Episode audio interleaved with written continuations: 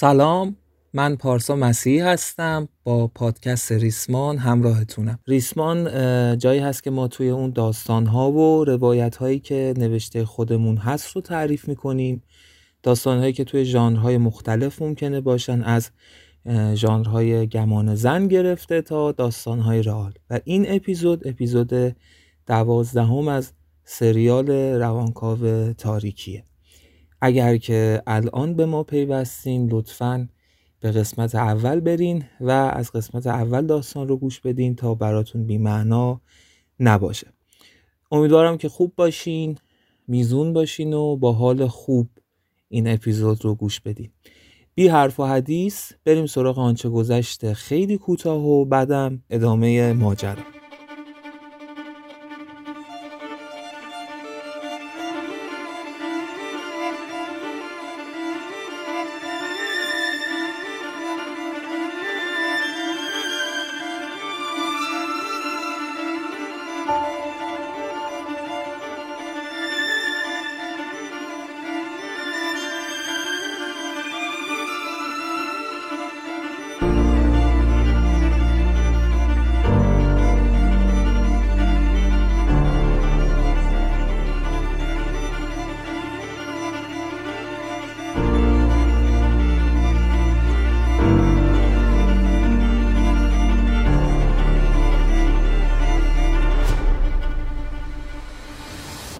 قسمت قبل ما سه روایت رو به صورت موازی توی یه اپیزود تعریف کردیم. توی روایت اول برگشتیم به آیدا و روزی که برای اولین بار به کلینیک اردلان سپه رفت و اولین جلسه روان درمانیش رو با هم شنیدیم. توی روایت دوم از اردلان سپهری گفتیم که توی صحرای سونورا مشغول کشف و یاد گرفتن قدم های اول پاراسایکولوژی یا فراروانشناسی بود از طریق هیپنوتیزم سنگ و احضار حافظه سنگ و البته راهی که در گذشته آدمی به اسم ریچارد رفته بود. بعدم فهمیدیم که یک آدمی چندین متر اونورتر یا چند صد متر اونورتر داشت زاغسیاش رو چوب می‌زد آمارش رو می‌گرفت و بعد هم آمار اردلان رو طی یک تلفنی به پروفسور جانسون رسوند. و توی روایت سوم رفتیم سراغ پروفسور جانسون و فهمیدیم که کاری که با اردلان کرده جنبه نمایشی داشته تا صرفا به اون بفهمونه که باید سراغ پاراسایکولوژی بره. و اینم فهمیدیم که غزل نمادین کشته نشده و اون هم جزی از بازی جانسون بوده و همینطور فهمیدیم که نقش غزل نمادین رو ساره بازی می‌کرده. بریم سراغ اپیزود دوازدهم. از سریال روانکاو تاریکی و روایت اول این اپیزود.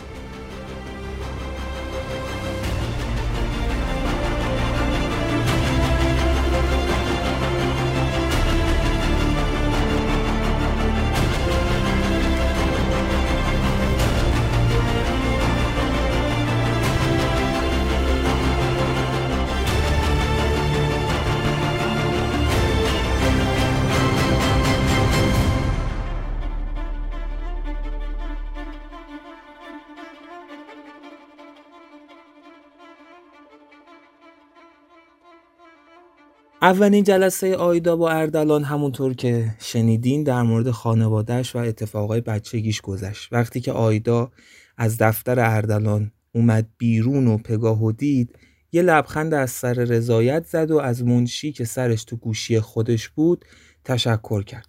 منشی که تازه متوجه تموم شدن جلسه آیدا شده بود به پگاه و آیدا نگاه کرد و وقت جلسه بعدی رو با آیدا هماهنگ کرد. توی راه برگشت آیدا همش تو فکر بود و پگاه هم هر کاری کرد که سر صحبت رو با آیدا باز کنه نشد که نشد و آخرم با همون سکوت راهی خونش شد.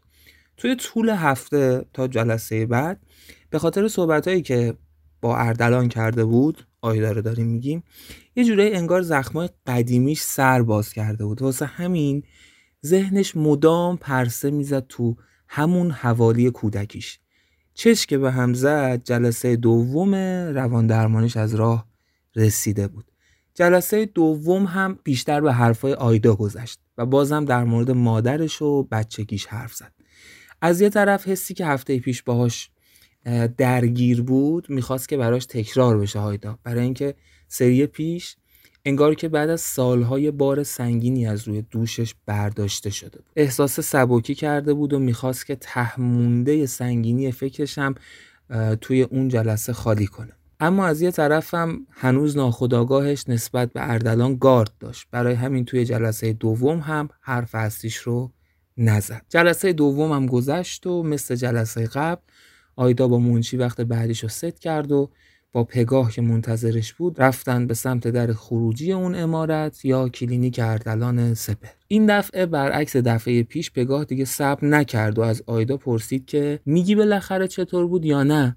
این دفعه هم بخوای مثل دفعه پیشی چی نگی آبمون توی جوب نمیره و یکم بعدش با خنده ادامه داد آژانس که نگرفتیم. این زبان شناسه که بخواد جای منو بگیره دیگه اینجا نمیارم تا آیدا با همون لبخند ملیحش رو می‌کنه به پگاه و میگه که ببین واقعا نمی‌دونم پگاه.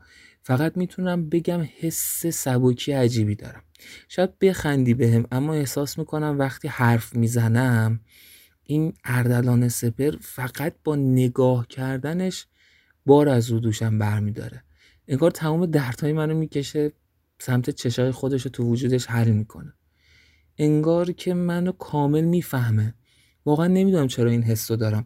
با اینکه توی این دو جلسه روحم چند کلمه هم بیشتر حرف نزده ها تقریبا هم همش من حرف زدم. اما همون چند کلمه هم که میگه جوری آرومم کرده که نمی‌دونم چجوری بگم. انگار از اول تک تک لحظاتی که من براش تعریف کردم و تو وجودم کنارم بوده.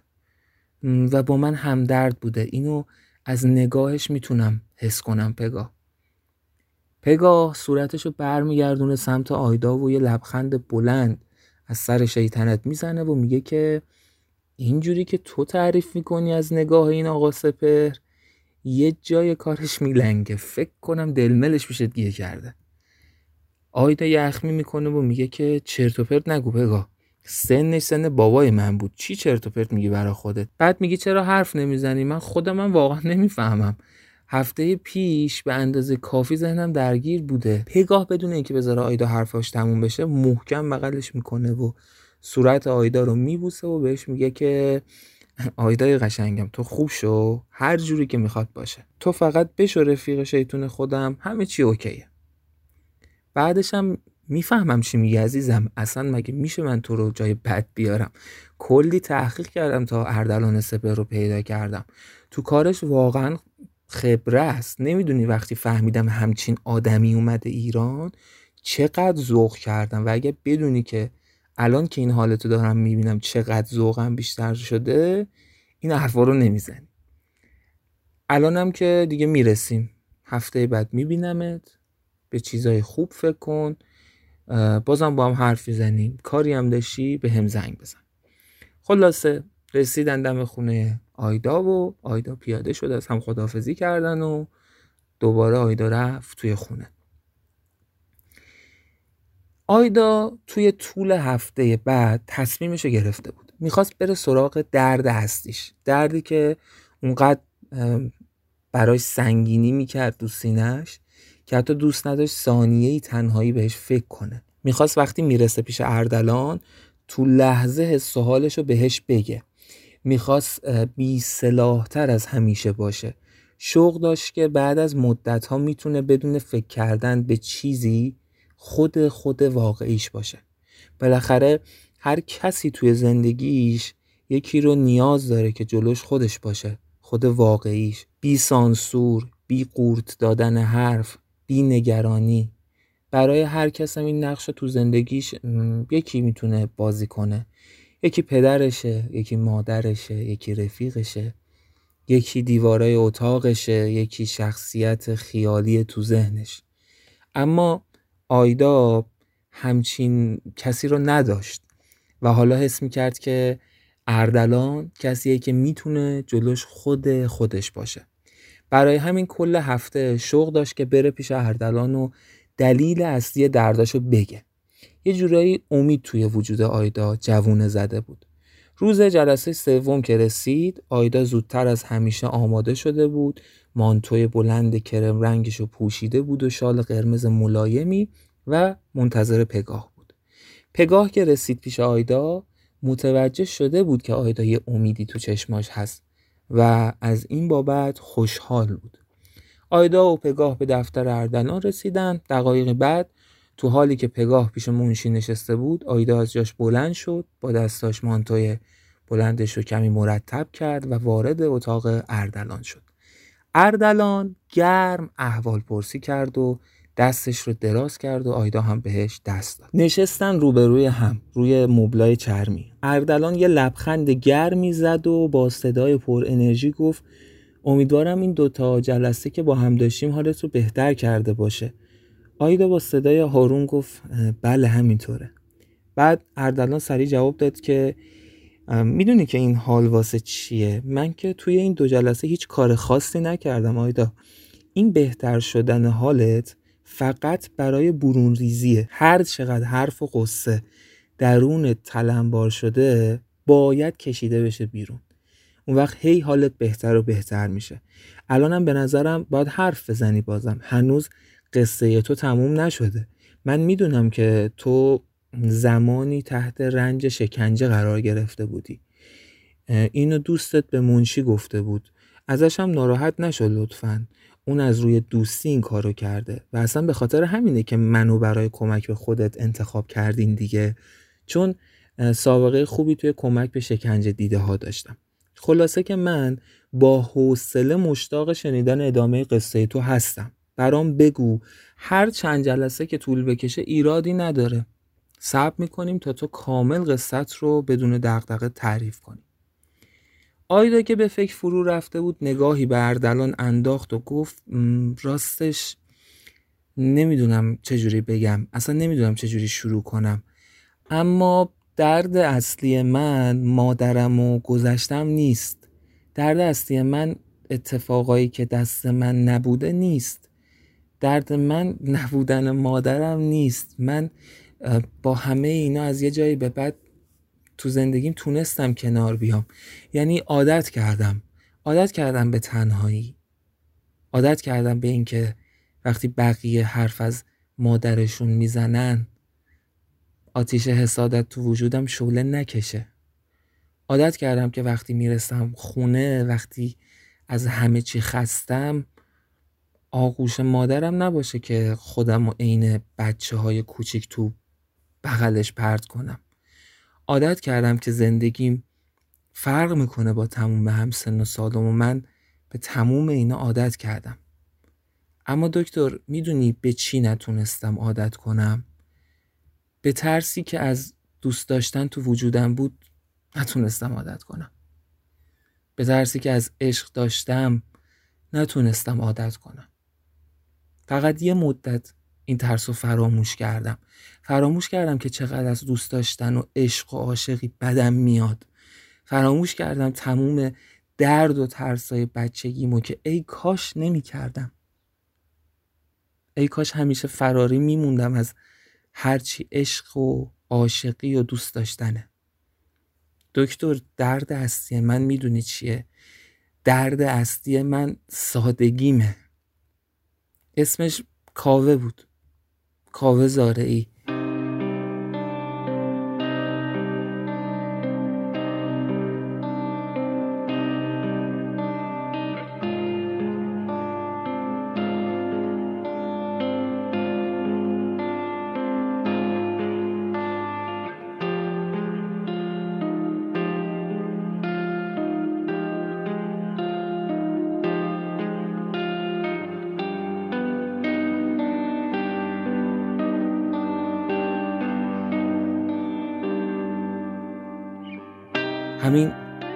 کارگردان جوونی که دو سه سال اخیرم کلی اسم در کرده بود و جایزه برده بود و اینا. میشناسیدش؟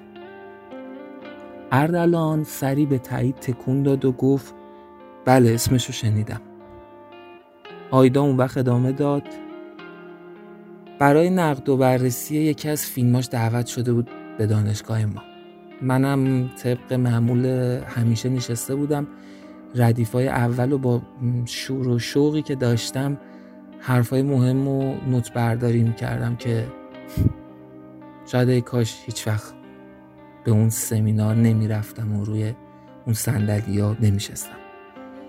بعد از سمینار کاوه اومد سمتم و شروع کرد به گپ زدن. وقتی فهمید بازیگری می‌خونم شمارش رو داد به هم و خواست که قراری بذاریم برای حرف زدن راجع به فیلم جدیدش و نقشی که گفته بود به من میاد. و من رفتم برای بازیگری رفتم برای عشقم به بازیگری برای رویاهام. اما خب نمی‌دونم.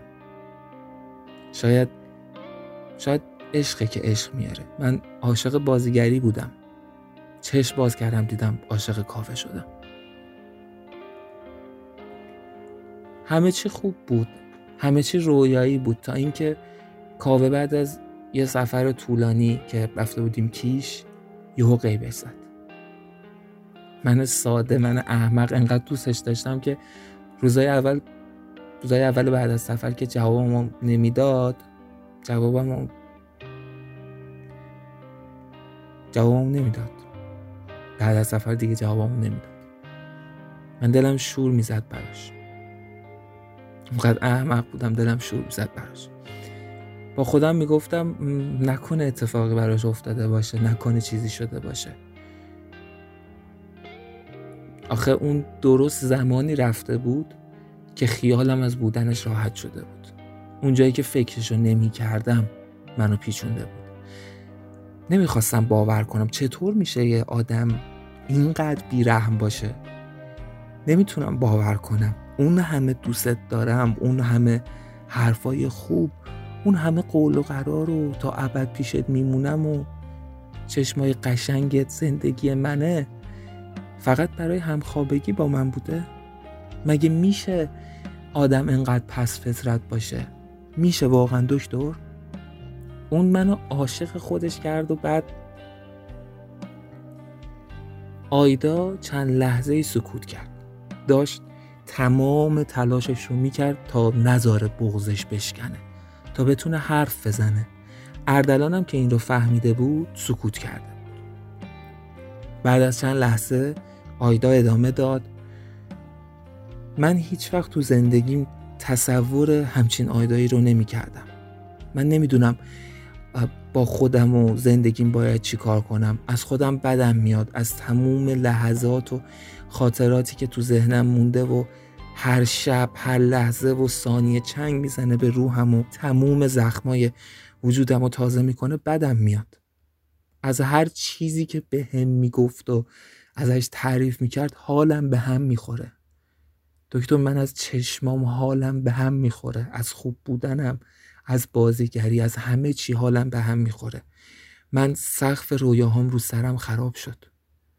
من به خاطر کارای کاوه تبدیل به حیولا شدم. من به انتقام فکر کردم به کشتنش. باورتون میشه؟ من هایدایی که همه بهش می‌گفتن معصوم به جایی رسیده بود که فقط به یه چیز فکر می‌کرد به انتقام. حال آیدا خیلی به هم ریخته بود.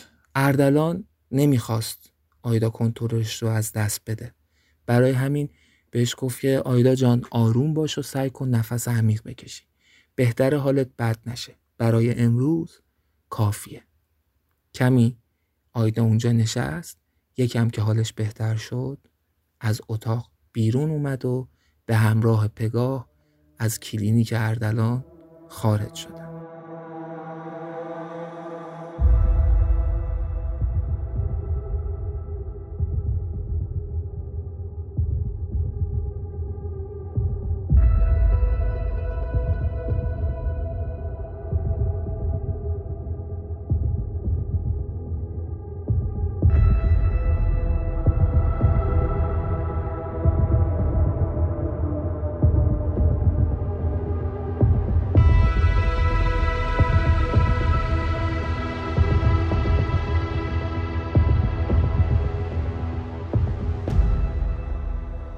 بریم سراغ روایت دوم و روایت آخر این اپیزود. یعنی این اپیزود دو روایت داره کلا. برمیگردیم به چندین سال قبل. زمانی که اردلان تازه وارد دوره نوجوانی شده بود. اما دوربین این ماجرا توی اون روزا روی اردلان نیست. روی تیمسار شکوهیه. تیمسار شکوهی که تازه اون موقع یه سالی می‌شد که رئیس ساواک شده و سخت مشغول کار و نشون دادن توانایی هاشه یه روز معمولی مثل باقی روزها شکوهی توی دفتر کارش نشسته و مشغول دو تا پرونده و نوشتن چند تا نامه و گزارشه. سخت ذهنش درگیر این هاست که تلفن روی میزش زنگ می‌خوره شکوهی تلفن رو بر میداره و میگه که بله اون طرف خط یکی از معاونینشه که میگه قربان یه آقای جوونی هست خیلی اصرار داره شما رو ببینه چیکار کنم؟ شکوهی عصبی میشه و با تشر میگه مرد حسابی تو اونجا چی کاره ای پس؟ من اگه قرار باشه با هر ننه من غریبی ملاقات کنم که مملکت به باد میره. وقت سرخاروندنم ندارم. و بعد تلفن رو محکم میکوبه سر جاش. یک روز میگذره. دوباره وسط های روز که می‌رسه زنگ تلفن می‌خوره. تلفن رو بر میداره شکوهی و میگه بله دوباره همون معاونش بود. میگه که قربان همون جوون دیروزیه بود. شکوهی اما نمی‌ذاره این بار اصلا حرفشو بزنه. بعد میگه که من یه حرف رو دوبار نمی‌زنم. دوباره گوشی رو میکوبه سر جاش. چند دقیقه میگذره این بار صدای در زدن روی در اتاق به گوشش می‌رسه. شکوهی میگه بیا تو. یکی از معاونین اصلیشه که میاد توی اتاق. شکوهی فقط نگاش می‌کنه. منتظر میشه تا ببینه چی می‌خواد بگه.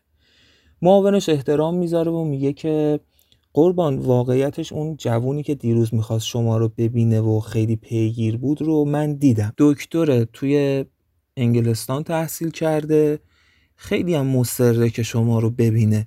من باش دیدار کردم تا وقت شما گرفته نشه. اما وقتی اصرار و پیگیریش رو دیدم گفتم شاید بد نباشه یه وقت کوچیکی براش باز کنی. شکوهی چند ثانیه خیره میمونه به معاونش.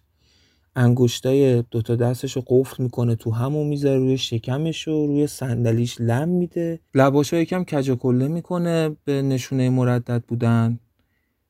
بعدم میگه که باشه بفرستینش بیاد. یه ربعی میگذره و در اتاق شکوهی دوباره به صدا در میاد. مسئول دفترش این بار میاد تو میگه که قربان جوونی که قرار بود شما رو ببینه اومده. شکوهی فقط سری تکون میده و این یعنی که بفرستینش داخل. چند لحظه بعد یک جوون عینکی با کت شلوار کرم رنگ و کروات خاکستری رنگ با عینک گرد و بزرگ و موهای فر نسبتا بلند میاد داخل. وقتی شکوهی رو می‌بینه انگار کمی استرس می‌گیره. اما سعی می‌کنه به خودش مسلط باشه. میگه که سلام قربان. شکوهی فقط نگاهش می‌کنه. هیچ عکس عملی نشون نمیده. جوون متوجه میشه که قرار نیست استقبالی ازش صورت بگیره. سعی می‌کنه کمی فضا رو نرمتر کنه. برای همین میگه که خیلی ممنونم که اجازه دادین ملاقاتتون کنم. واقعا مسئله مهمی بود وگرنه وقتتون رو نمی‌گرفتم. شکویی همچنان نگاه می‌کنه. جوون به سندلی های جلوی میز شکویی اشاره می‌کنه و میگه که می‌تونم بشینم؟ شکویی این دفعه محکم میگه که نه. جوون شک میشه ولی فقط لبخند محوی می‌زنه. شکوهی لب میجنبونه و میگه که اونقدری وقت نداری که به نشستن برسه. حرفتو بزن و برو. جوون که نمی‌خواست این فرصت رو از دست بده تصمیم می‌گیره سریع حرفاشو بزنه. کلا مدلش از این آدماست که حین حرف زدن فوق العاده تکاپو دارن دستاشون رو تکون میدن یا اگر ایستاده باشن هی راه میرن این ور اون ور.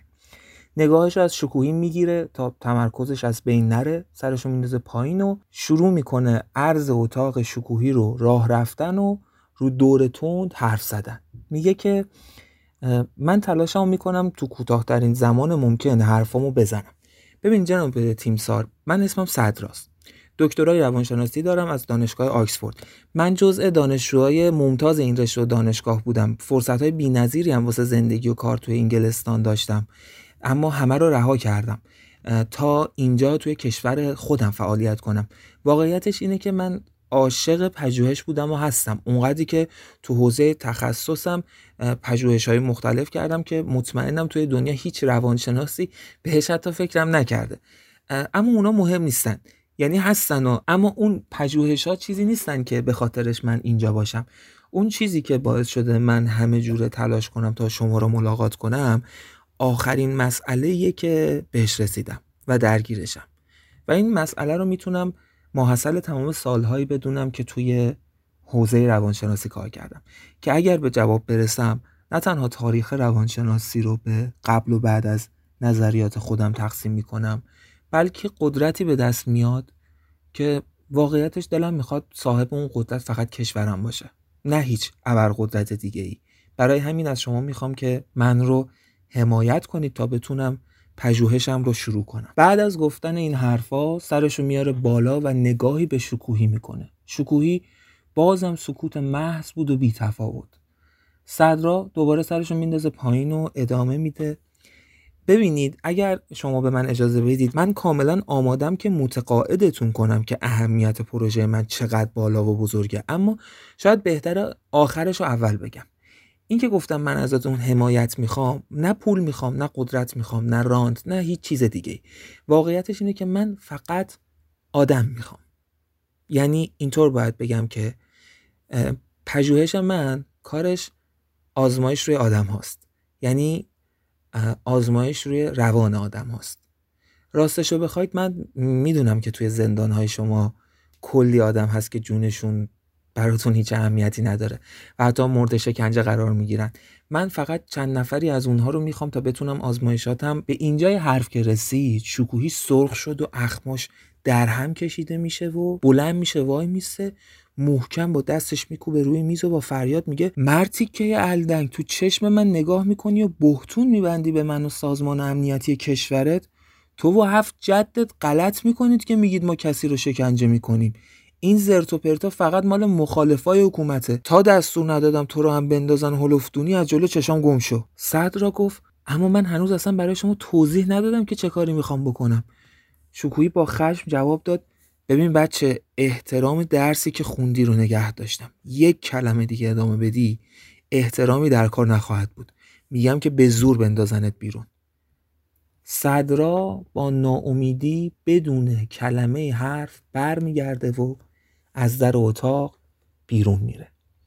شکوهی بیوقفه تلفن رو بر میداره و شماره معاونش رو می‌گیره. تا معاونش جواب میده سری میگه که ببین یکی رو بذار این دکتره رو بپاد. همه جوره آمارش رو داشته باشه.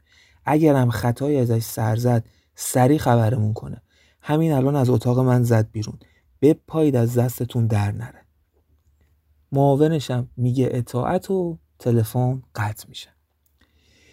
به مدت یک ماه دکتر صدرا رو زیر نظر داشتن. چیزی که فهمیده بودن این بود که این آدم کلا توی خونه بود و فقط تقریبا دو روزی یه بار با پیکان خاکستری رنگش بیرون می اومد و اول گشتی می‌زد گاهی از تهران خارج می‌شد و برمیگشت. هیچ جای خاصی هم نمی‌رفت فقط توی جاده می‌روند و برمیگشت. انگار که بعضی وقتا نیاز داشته باشه به چرخ زدن. بعدم یه سری خریدهای خوراکی ضروری می‌کرد و برمیگشت خونه. به نظرم میومد که تنها زندگی می‌کنه. انقدر زندگی بی اتفاق و بی هیاهوی داشت که دو سه باری به شکوهی گزارش داده بودن که این آدم هیچ مورد مشکوکی نداره. اما هر بار شکوهی مصرانه دستور داده بود که مراقبت ازش رو ادامه بدن. اما وقتی بعد یک ماه دوباره بهش گزارش دادن که مورد مشکوکی مشاهده نشده از این دکتر صدرا شکوهی به معاونش میگه همین سبک زندگی خودش مشکوکترین چیز ممکنه. برای همین دستور میده سری بعد که از خونه زد بیرون بریزن توی خونه و ببینن چیز مشکوکی پیدا می‌کنن یا نه. غروب شنبه ای وقتی که دکتر صدرا از خونش می‌زنه بیرون به قصد کمی گردش و خرید سه تا از مامورای ساواک طبق دستور شکوهی به خونش نزدیک میشن. یکیشون قلاب می‌گیره و اون یکی از دیوار میره بالا و میپره تو حیات و بعد در رو باز می‌کنه و یکی دیگهشون هم میره توی خونه صدرا یکی هم توی کوچه میمونه تا مراقب اوضاع باشه. البته از اومدن صدرا ترسی نداشتن. بیشتر اونی که بیرون بود باید مواظب این بود که جوی توسط مردم راه نیفته و کسی چیزی نبینه. و دلیل اینکه مخفی داشتن وارد خونه صدرا می شدن این بود که صدرا فرصتی برای پنهان کردن چیزی رو نداشته باشه خلاصه سری وارد خونه میشن یه خونه حدودا 90 متری با دو خواب یه راپلم که به بالا و به یه نیم طبقه می‌خورد بود. توی سریعترین زمان ممکن شروع به گشتن کردن. دکتر صدرا به نظر زندگی ساده ای داشت. زندگیش خلاصه می‌شد توی کتاب و کتابخونه کاغذ و دست نوشته هاش ماشین تحریر و نوشته های تایپ شدهش. همه چیزم خلاصه می‌شد توی روانشناسی و روانشناسی و روانشناسی. هیچ ردی از سیاست نبود. هیچ ردی از کاری علیه حکومت نبود. توی کتاب هم فقط رمان های داستایوفسکی بودن که مستقیما به روانشناسی رب نداشت. بماند که همین رمان ها باعث تولد نگاه های نوین توی روانشناسی شده بود و باز هم می‌تونیم بگیم بی رفت به صدرا نبودن. خلاصه که هیچ چیزی دستگیرشون نشد. زیر لب می‌گفتن که ما که صد بار گفتیم این ریگی به کفشش نیست.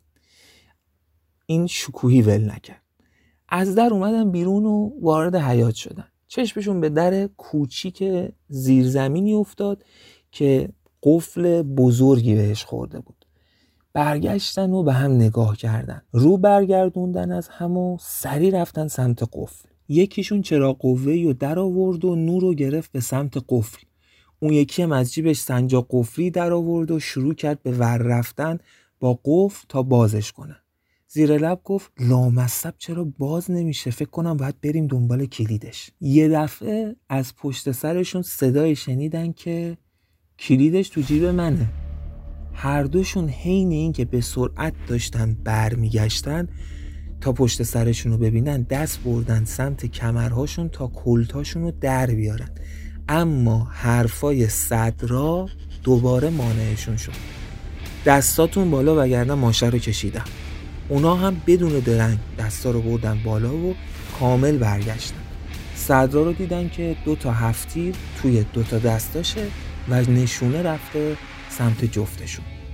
صدرا لبخندی زد و گفت خیلی زودتر از اینا منتظرتون بودم آقایون. یک ماه تمام دارین زاغسیام و چوب می‌زنین و دست و پای من رو بستین. امیدوار بودم که هیچ وقت حماقت رو نکنید که بیایید داخل. اما حالا که اومدید چاره ای نیست. ضربان قلب اون دوتا حسابی رفته بود بالا. هر دو داشتن به این فکر می‌کردن که الان باید چیکار کنن.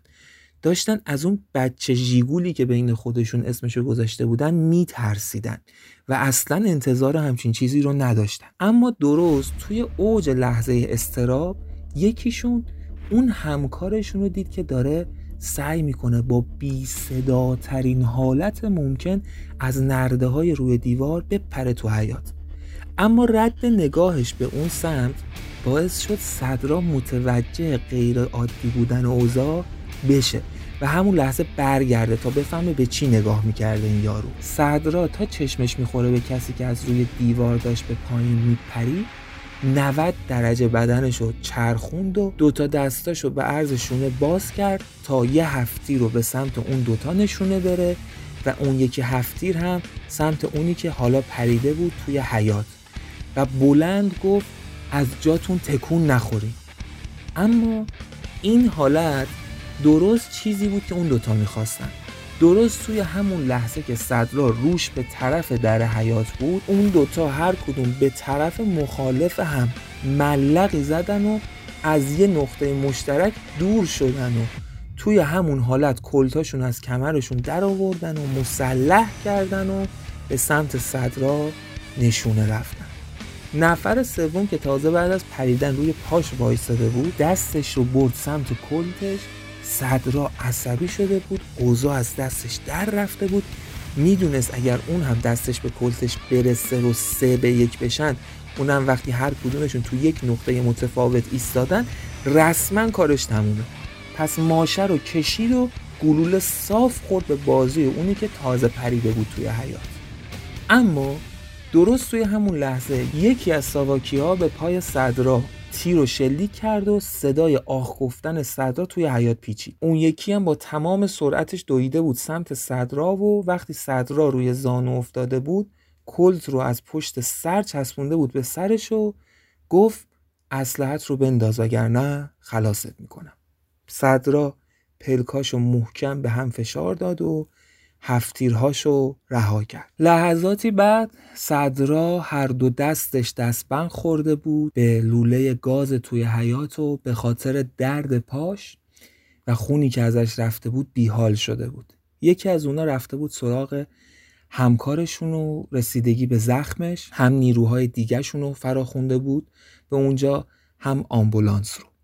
اون یکی هم کلید زیرزمین رو از جیب بغل دکتر صدرا در آورده بود و حالا داشت می‌رفت توی زیرزمین فقط چند ثانیه کافی بود تا بدو بیرون و رو به همکاراش بگه بیایید اینجا ببینید چه خبره چه دنیاییه. من یکی دیگه هیچ وقت به شامه تیمسار شک نمی کنم. زیر زمین یه جای عجیب بود. یه محیطی که پر شده بود از دیوارکشی های تو در تو و پیچ در پیچ. اتاقک های خیلی کوچیک درست شده بودن که مثل زندان های انفرادی بودن. رنگ دیوارها رنگای جیغ بودن و اونجا پر بود از تاریک روشنا. یعنی تیکه های بسیار تاریک بودن و تیکه های بسیار روشن. و اون قسمت هایی که روشن بودن با لامپ های قرمز رنگ روشن بودن. همه چیز عجیب بود. اما عجیب تر از همه این بود که توی چهار تا از اون اتاقک ها چهار نفر قل و زنجیر بودن. هر چهار نفر با موها و ریشای خیلی بلند که نشون از این داشت که مدت زمان خیلی طولانی رو اونجا اسیر بودن. سه نفرشون بیهوش بودن و اون یه نفری هم که بهوش بود شدیدن حال جنون داشت. اونقدری که اعضای ساواک جرأت نمی‌کردن بهش نزدیک بشن.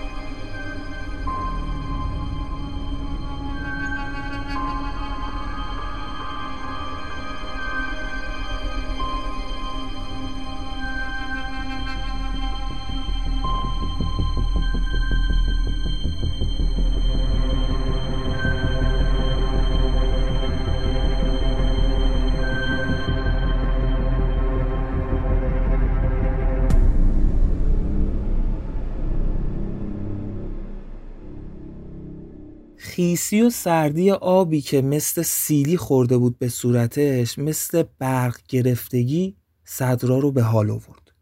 چشماش مات می‌دید چند باری پلکاشو محکم به هم فشار داد تا بتونه بهتر ببینه. دستاش به زنجیری بسته شده که به قلابی به سقف وصل بود.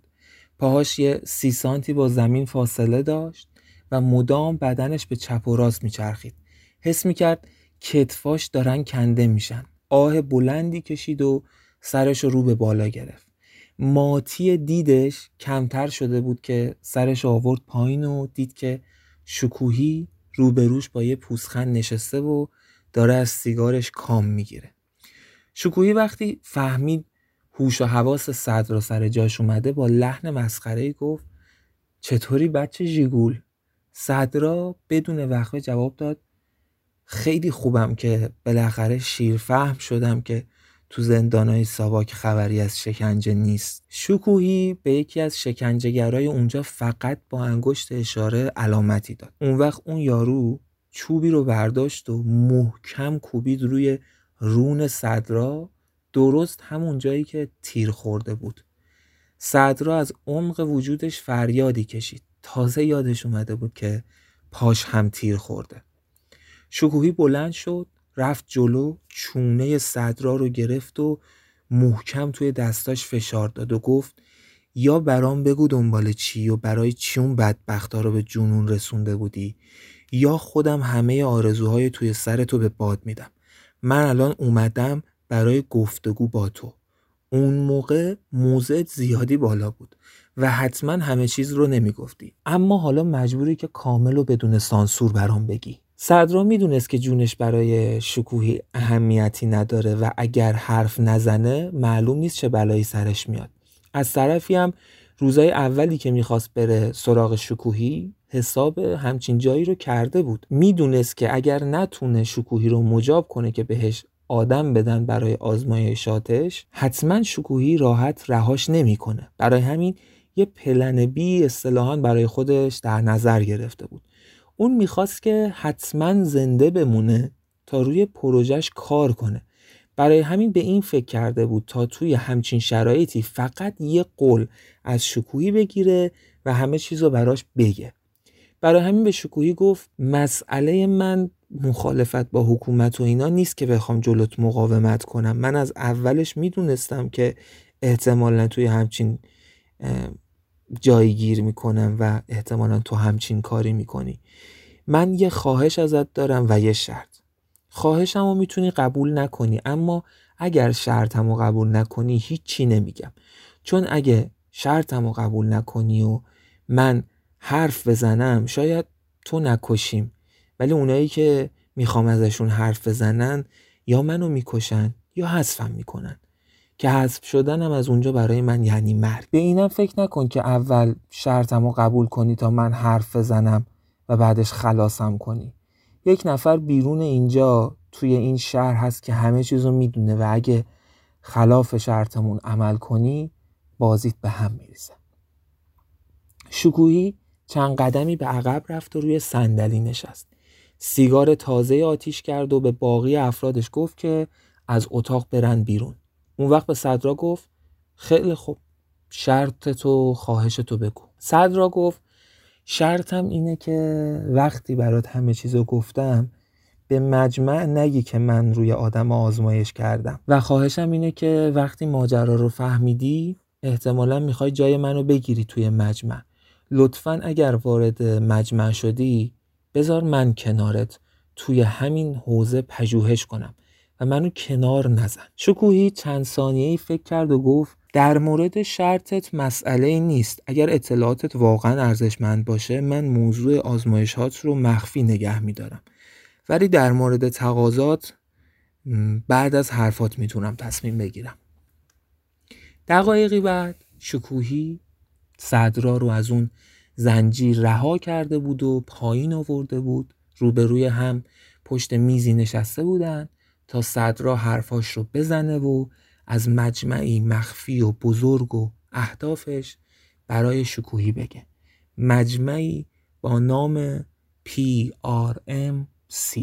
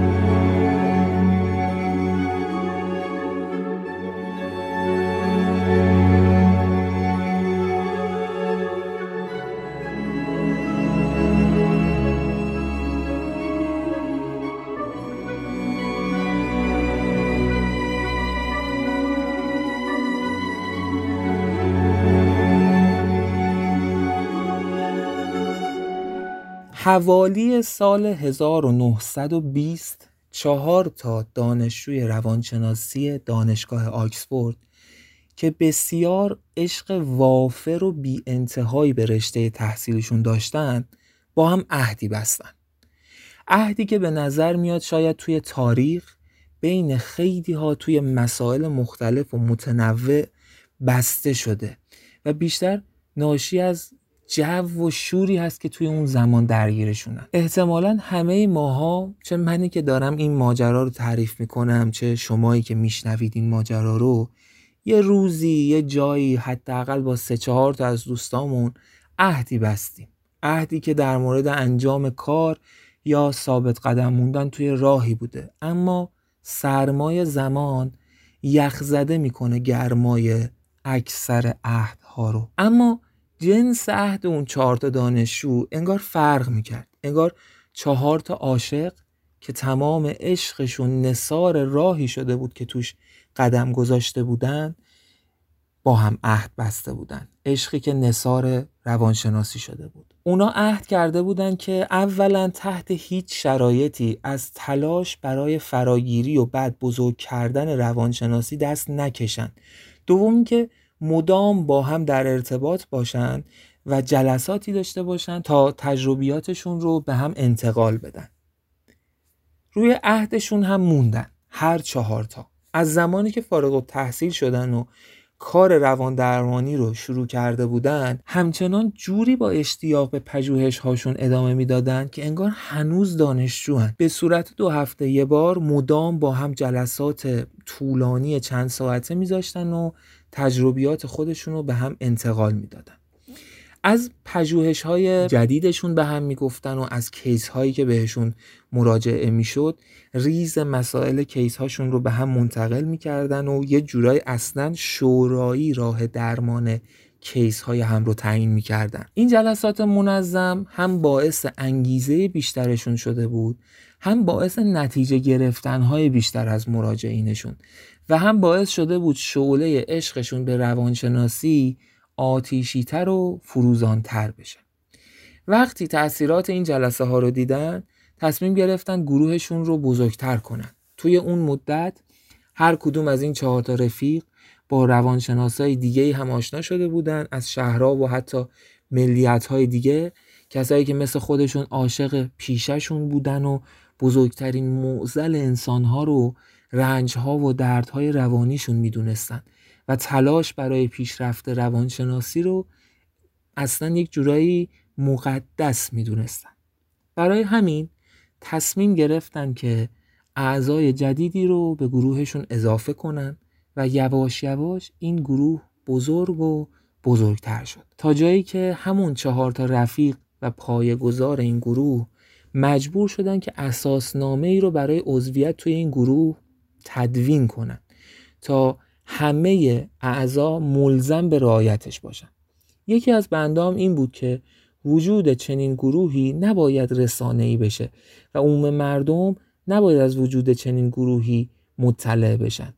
چون تو اون صورت ممکن بود موجهایی به وجود بیاد که اونها رو از مسیر اصلیشون منحرف کنه اعضای این گروه روی همه مسائل مرتبط با روانشناسی باید مسلط می بودن اوایل فقط روانشناسی و شیوه های مختلف درمانی بود اما کم کم روانکاوی و پاراسایکولوژی هم اضافه شد. البته هیچ کدوم از اعضای اصلی اعتقادی به پاراسایکولوژی نداشتند. اما به هر حال بهش به نوعی ابزار نگاه می‌کردن که باید کار باهاش رو بلد بود. هرچند کم مورد استفاده قرار بگیره این ابزار. برای همین ورودشون به حوزه پاراسایکولوژی ورود عمیقی نبود. بیشتر سطحی و صرفا جهت شناخت. خلاصه این گروه هم طی گذر زمان بزرگتر می‌شد هم قانونمندتر می‌شد و هم مسائلش و اهدافش اساسی تر می شدن طی جلسات منظمی که برگزار می شد از همون سالهای ابتدایی که فقط چهار نفر بودن تا بعدها که بزرگتر شدن یه سیری طی شده بود. مثلا بعد از کلی بحث و دلیل و استدلال به این رسیده بودن که تمامی مشکلات اساسی روانی انسانها ریشش در ذهن انسانه. ذهنی که مغز نیست بلکه تراوش مغزه. یا به عبارت دیگه صورت متافیزیکی مغزه. دوم اینکه این مشکلات اساسی به خاطر محدودیت هایی هستن که برای ذهن ایجاد شدن نه به خاطر محدودیت هایی که در ذهن وجود داره. یعنی اونا معتقد بودن که ابتدا در ابتدا ذهن هیچ محدودیتی نداشته و بعدها محدودیت هایی براش ایجاد شده و باعث ایجاد مشکلات اساسی روان در انسان ها شده. و یه جورایی به این فکر می‌کردن که اگه بتونن راهی برای نجات ذهن انسان از محدودیت هاش پیدا کنن بشریت رو از بلا و رنج نجات دادن. اینا بیس نظریات این گروه بود و تحقیقات روی مسئله شروع شده بود.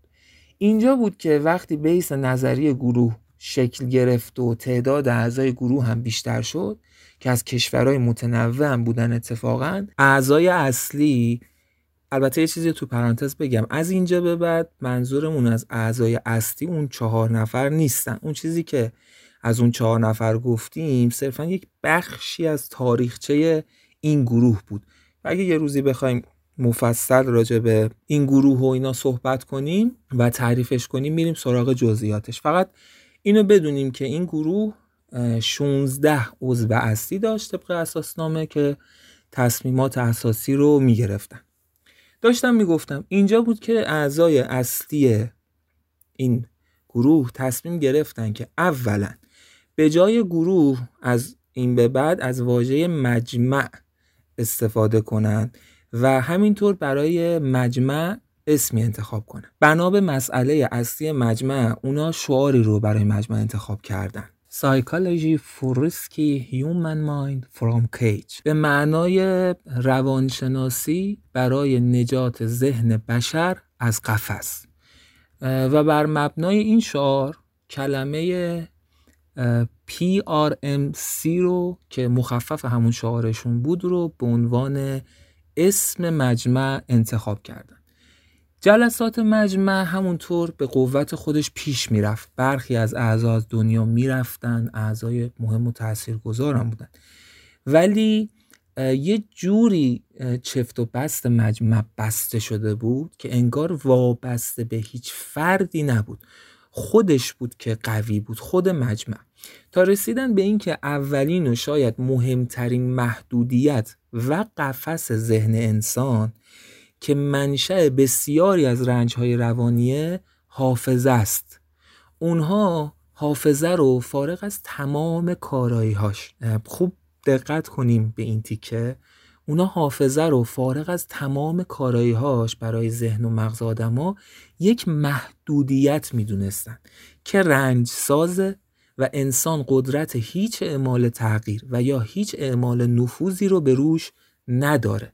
برای همین تحقیقات اصلی PRMC یا همون مجمع معطوف شد به حافظه برای یافتن راهی که انسان رو یا بهتره بگیم ذهن انسان رو از محدودیت های حافظه رهایی بده.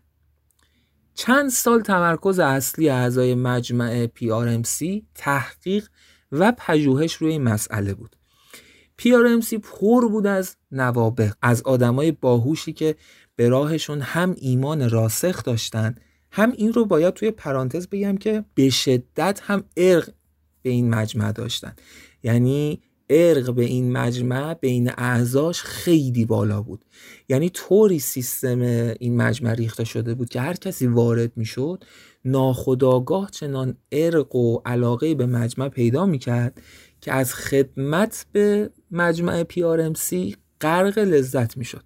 احساس مفید بودن می‌کرد و براش به شدت تلاش می‌کرد. برای همین وقتی مسئله به عنوان سوال یا دقدقه اساسی مجمع بین اعضا مطرح می‌شد همشون از صدر تا زیل تلاش می‌کردن تا اون رو حل کنن.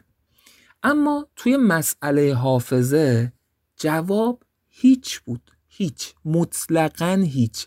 یعنی احدی حتی نتونسته بود به جوابی نزدیک بشه. مدتی گذشت و همه اعضای مجمع پیارمسی مستاصل بودن واقعا. تا اینکه یک روزی یکی از اعضا توی یکی از جلسات یک تئوری جدید مطرح کرد که همه چیز رو از اون به بعد عوض کرد و سمت و سوی مجمع رو به طرف دیگه ای برد.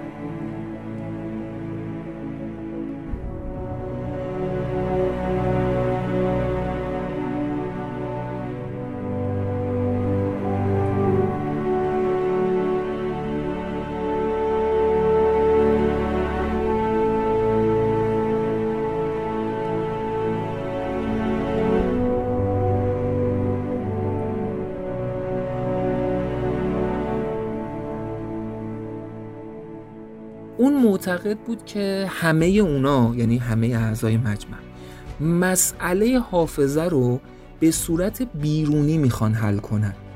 یعنی چی؟ یعنی دارن میرن به جنگ حافظه اما حافظه ای که حافظه شخص خودشون نیست.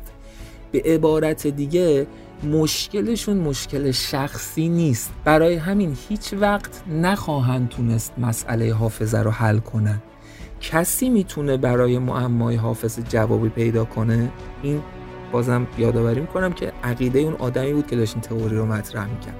کسی می‌تونه برای حافظه برای معمای حافظه جوابی پیدا کنه که توی زندگیش اتفاقی افتاده باشه و توی موقعیتی قرار گرفته باشه که اولا خودش شخصا بفهمه که مشکلش حافظه است. و دوم و تمام نیرو بره برای حل معمای حافظه. معتقد بود که اینطور شاید به جواب برسن اما یه تبصره هم مطرح کرد. این که اون آدم قبل از اینکه درگیر مسئله حافظه خودش بشه باید به روانشناسی و انواع روان درمانی ها و روانکاوی و پاراسایکولوژی مسلط باشه بدون اینکه عضو مجمع باشه. چون ممکنه توی مسیرش به روانکاوی و روانشناسی و پاراسایکولوژی و اینها نیاز داشته باشه تا بتونه معمای حافظه رو حل کنه یا حداقل راهی برای دستکاریش پیدا کنه.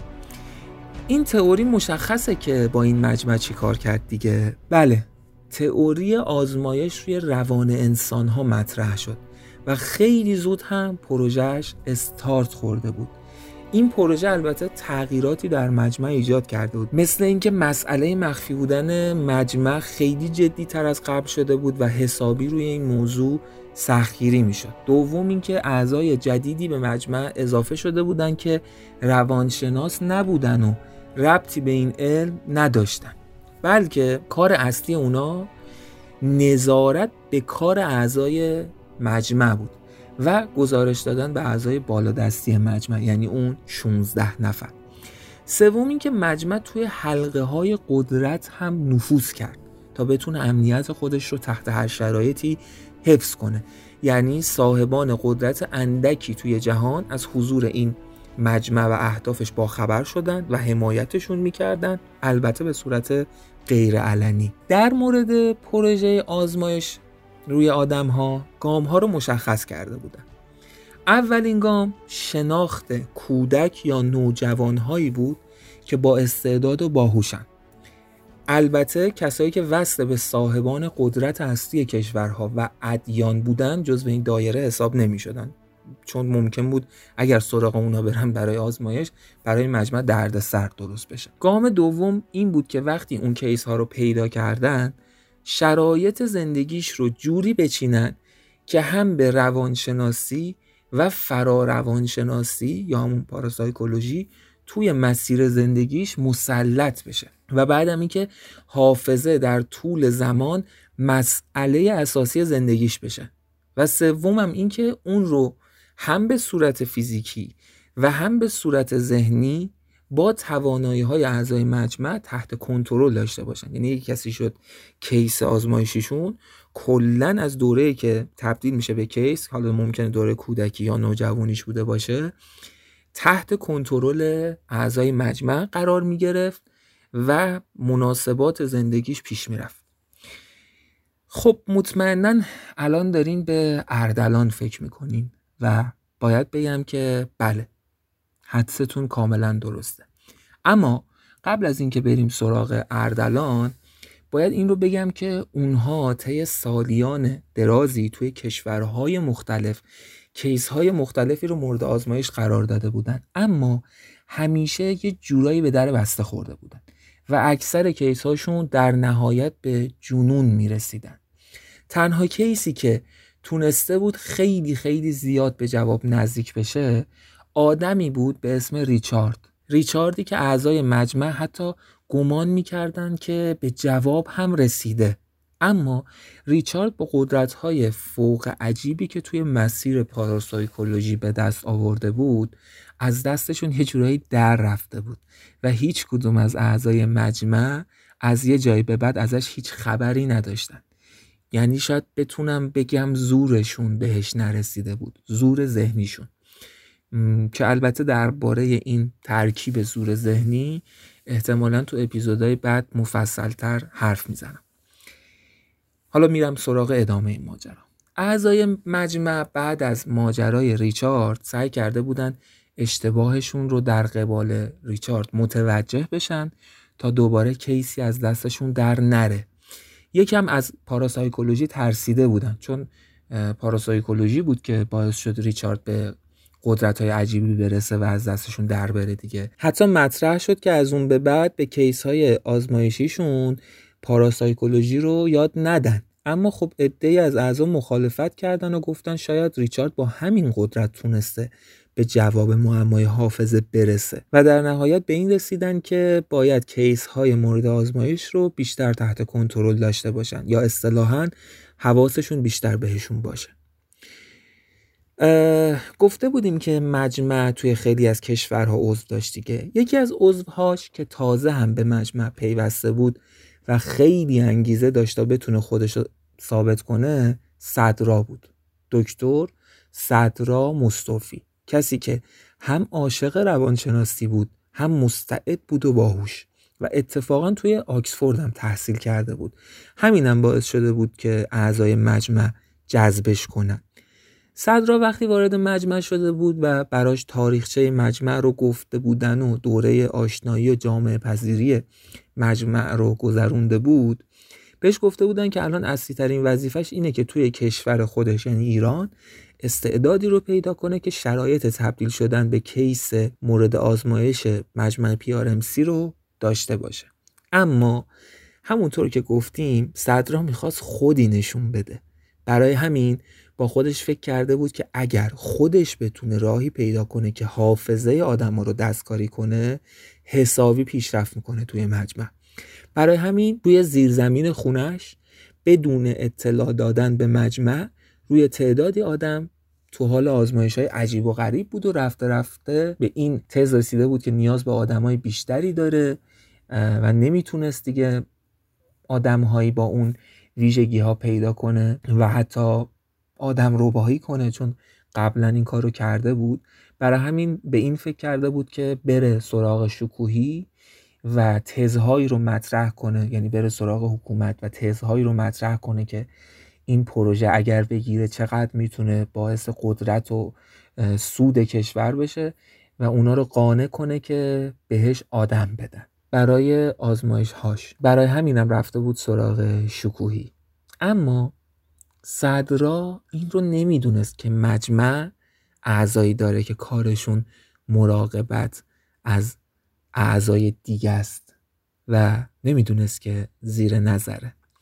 صدرا همه اینا رو برای شکوهی گفته بود و طبق پیشبینی صدرا شکوهی خواسته بود که وصل بشه به این مجمع. چون فکر می‌کرد اگر این مجمع PRMC به هدفش برسه دستاورد عجیبی رو داره که قدرت بزرگی رو به همراه میاره و خودش و کشورش نباید از این قافل عقب بمونه. خلاصه صدرا و شکوهی با هم برنامه چیدن تا مثلا به مجمع گفته بشه که شکوهی با تبهرش توی جمعوری اطلاعات از وجود چنین مجمعی باخبر شده و اون سراغ یکی از اعضاش توی ایران یعنی صدرا رفته بوده.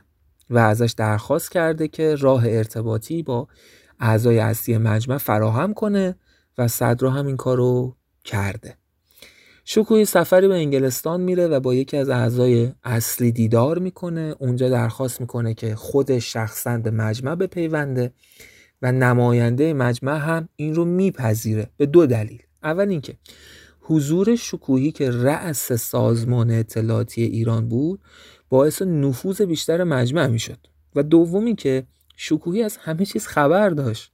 پس قایم کردن چیزی از شکوهی و به دوست تبدیل نکردنش احتمالا باعث می‌شد که اون تبدیل به دشمنشون بشه. پس پذیرفتن شکوهی رو. خلاصه که شکوهی به عنوان یکی از اعضای مجمع PRMC پذیرفته شد. و با خوشحالی به ایران برگشت و به صدرا گفت که ماجرا از چه قرار بوده.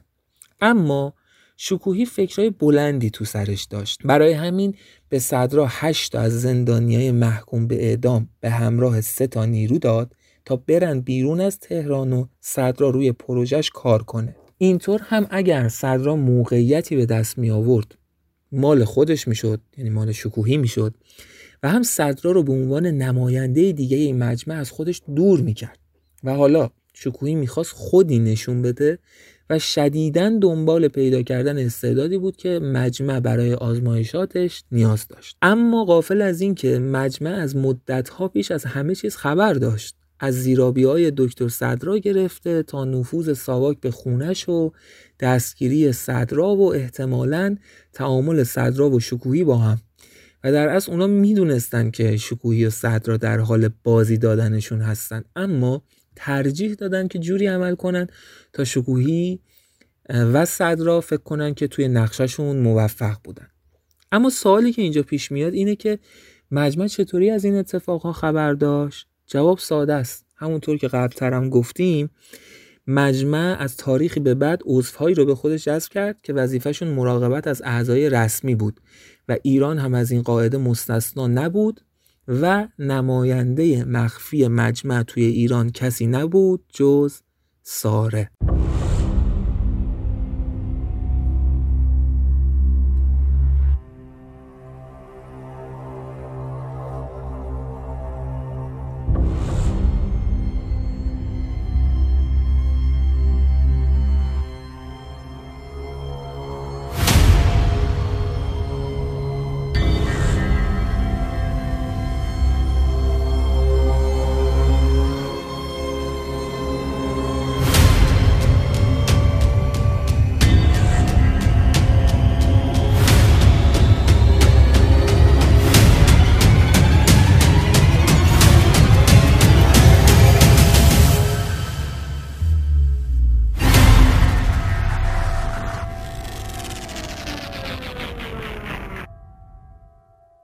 یه کوچولو در مورد ساره بگیم. ساره دورگه بود.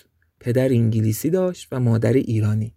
به خاطر قدرت پدرش توی دربار ایران نفوذ داشت و حسابی هم ثروتمند بود. تاجر قابلی هم شده بود و تجارت فراوونی هم به خاطر اصالت پدرش با انگلیسی ها داشت و اونجا حسابی برای خودش برو بیایی داشت. زمانی که قرار شد اعضای جدید تحت عنوان اعضای مخفی یا سری به مجمع اضافه شن یکی از گزینه ها ساره بود. کسی که به واسطه پدرش و البته کارنامه کاری خودش براشون قابل اعتماد بود و توی ایران هم مستقر بود. پس ازش دعوت کردند و بعد از توضیح اساسنامه مجمع ازش خواستن تا عضو بشه و ساره هم با اشتیاق قبول کرده بود. دو سال و اندی بعد که صدرا به عضویت مجمع در اومد به ساره خبر دادن و ازش خواستن که حواسش بهش باشه. و ساره هم همه جوره مراقب صدرا بود. البته نه که بیسچاری خودش به پای صدرا باشه ها. می‌دونیم که ساره ثروتمند بود و پرقدرت و کلی آدم زیر دستش بودن و فقط کافی بود تا ازشون چیزی بخواد تا براش انجام بدن. خلاصه که مراقب صدرا بود و زمانی هم که صدرا درخواست ملاقات با شکوهی رو داشت همه چی رو حد زده بود و گزارش کرده بود. حالا برگردیم سر وقت شکوهی. درست زمانی که شکوهی توی اوج بررسی برای پیدا کردن استعداد برای مجمع بود اون مهمونی سهشنبه اول ماه میلادی رسید که توی برنامهش بود که بره شکوهی. با دو تا از معاونینش راهی اون مهمونی شده بود و اونجا دستور داده بود برای همه پشت هم و بیوقف مشروب سرو کنند. و بعد بازی به راه انداخته بود بازی که فکر زیادی نیاز داشت و اون می‌تونست توی اون مستی از سران مملکت که توی اون مهمونی بودن با توجه به کاغذای راز بازی آتو بگیره. اگه خاطرتون باشه اینا رو توی اپیزود سوم گفته بودیم. اما وقتی آخر بازی دید که یه بچه 17 ساله که پسر بهترین جاسوسش بود همه کله گنده های مملکت رو فریب داد و اول شد از ته دل خندید. چرا که با خودش فکر می‌کرد اون استعدادی که مجمع لازم داره رو پیدا کرده. کسی که هم خودش رو توی بازی پیچیده در حد نابغه نشون داده بود هم سنش فوق العاده رویایی بود برای کیسی که مجمع لازم داشت. نوجوونی به اسم اردلان پسر کیانوش سپهر.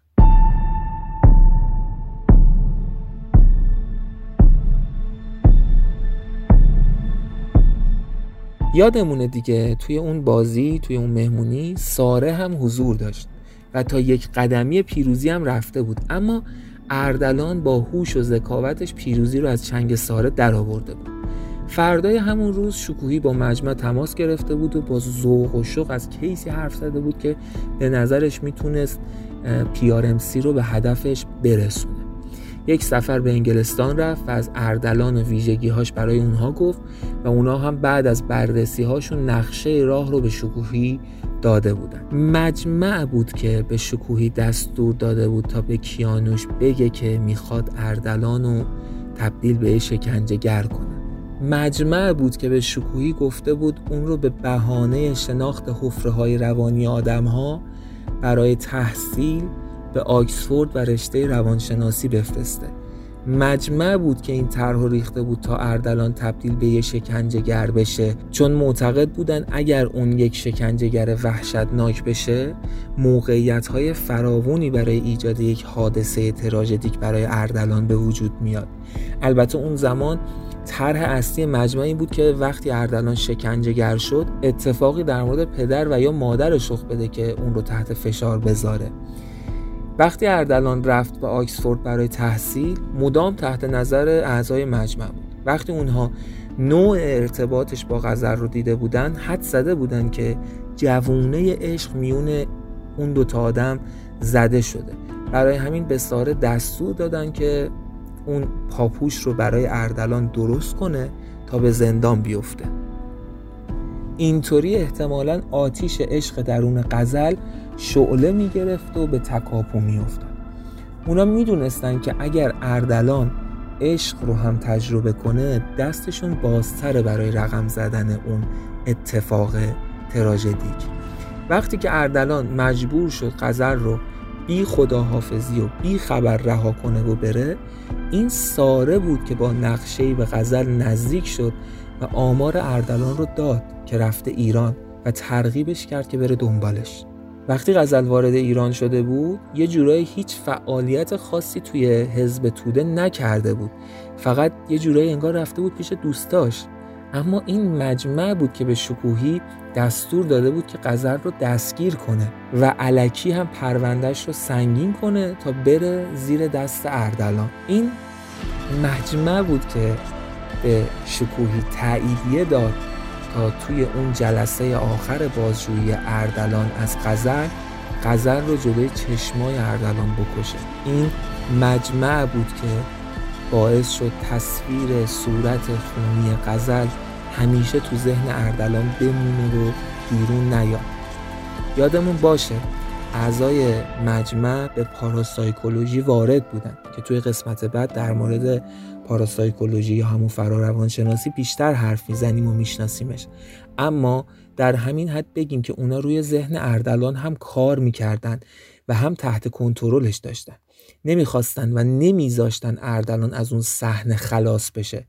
کاری کرده بودن تا صحنه کشته شدن غزل وارد هسته آمیگدال مغزش یا ناحیه بادومی مغز اردلان بشه و بمونه. ناحیه هسته آمیگدال یا ناحیه بادومی توی مغز جاییه که اتفاقات اتفاقاتی که به صورت سانحه اتفاق میافتن یعنی ما آمادگیشو نداریم. میرن توی این هسته بادومی.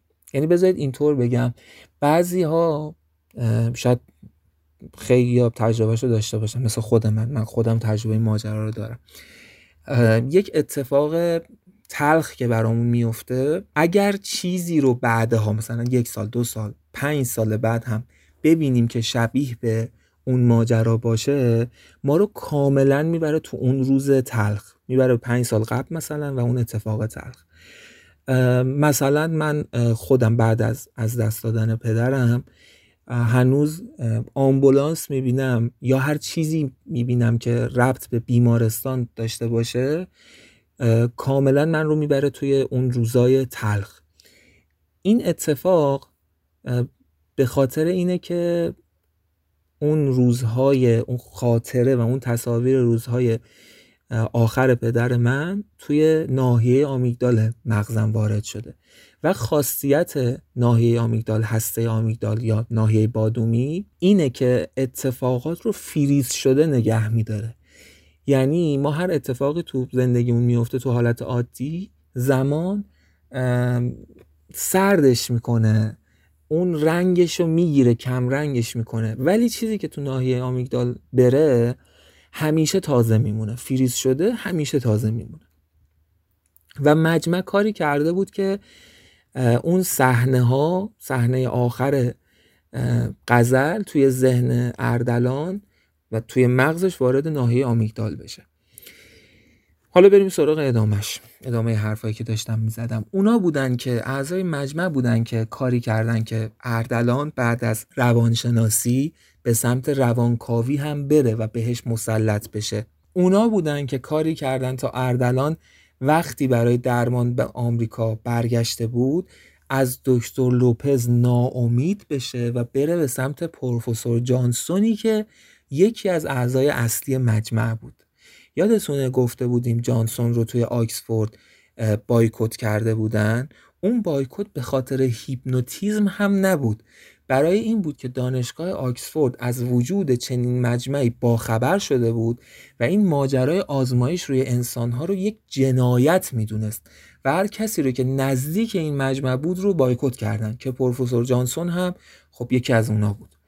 جانسون قرار بود اردلان رو از روان درمانی و روانکاوی و هیپنوتیزم و تلقین و اینها نسبت به درمان خودش ناامید کنه و هلش بده به سمت پاراسایکولوژی تا اردلان وارد آخرین مرحله ای بشه که توی مسیرش باید طی کرد اون این کار رو به کمک ساره انجام داد که بعد از انقلاب ایران مجبور به فرار شده بود و به انگلستان اومده بود. و حسابی پیگیر پروژه اردلان بود. چون دلش می‌خواست اگر اردلان تونست معمای حافظه رو حل کنه اسم خودش رو هم جز تاریخ سازای این اتفاق ثبت کنه. برای همین مدام توی مجمع فعال بود و سعی می‌کرد نقش پررنگی توی پروژه اردلان داشته باشه. چون اون یعنی ساره یک بار ذکاوت و هوش عجیب اردلان رو حس کرده بود و فکر می‌کرد اون از پس این کار برمیاد. یه نکته ایرم توضیح بدم در مورد شخصیت ساره. چون ممکنه سوال پیش بیاد که صرفا مثلا برای تاریخ سازی ساره داشت این کارو می‌کرد. ما تا همینجا دیتا هایی که از شخصیت ساره داشتیم متوجه این شدیم که این آدم شدیداً قدرت طلب و جاه طلبه. و برای قدرت بیشتر جای بالاتر هر کاری می‌کنه و برنامه ریزی می‌کنه متوجه اینم شدیم که به شدت باهوشه و به قول معروف اصطلاحا نوک بینیش رو نگاه نمی‌کنه. به جاهایی چنگ میندازه که بتونه تو آینده برای خودش پلن هایی داشته باشه. به عنوان مثال اگر ساره صرفا توی ایران یک, یک آدم قدرتمند و پولدار بود بعد از انقلاب ایران خب خیلی ضعیف می‌شد و تضعیف می‌شد. اما وصل بودنش به همین مجمع باعث شده بود که اون صرفا انگار یه مهاجرت داشته و اتفاق خاصی توی زندگیش نیفته.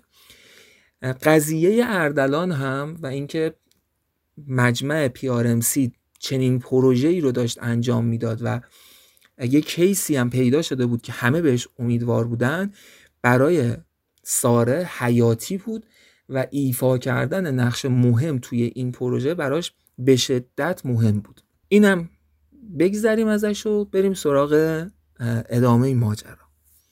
وقتی که تلفن خونه پروفسور جانسون به صدا در اومد و بهش گفتن که اردلان توی صحرای سونورا تونسته سنگی رو هیپنوتیزم کنه و بفهمه که ریچارد چی کار کرده بوده از خوشحالی روی زمین نشسته بود جانسون دستاشو موش کرده بود و بالا پایین می‌کرد. ساره هم که این ماجرا رو فهمید رفت توی آغوش جانسون و حسابی غرق شادی شدن. ساره رفته بود سراغ ویسکی های معروف جانسون می‌خواست برای این موفقیت یه جشن دو نفره بگیرن. اونا خودشون رو از همیشه نزدیکتر به هدفشون می‌دیدن و حالا وقت جشن بود براشون. قافل از اینکه درسته که احتمال داشت اردلان بتونه برای حافظه راهی پیدا کنه اما اردلانی که اون لحظه توی صحرای سونورا داشت تلاش می‌کرد تا قدم به قدم پاراسایکولوژی رو یاد بگیره با هوشتر از اون بود که بذاره کل زندگیش یه بازی بوده باشه که پیروزیشو آدمای دیگه جشن بگیرن. درست مثل ریچارد.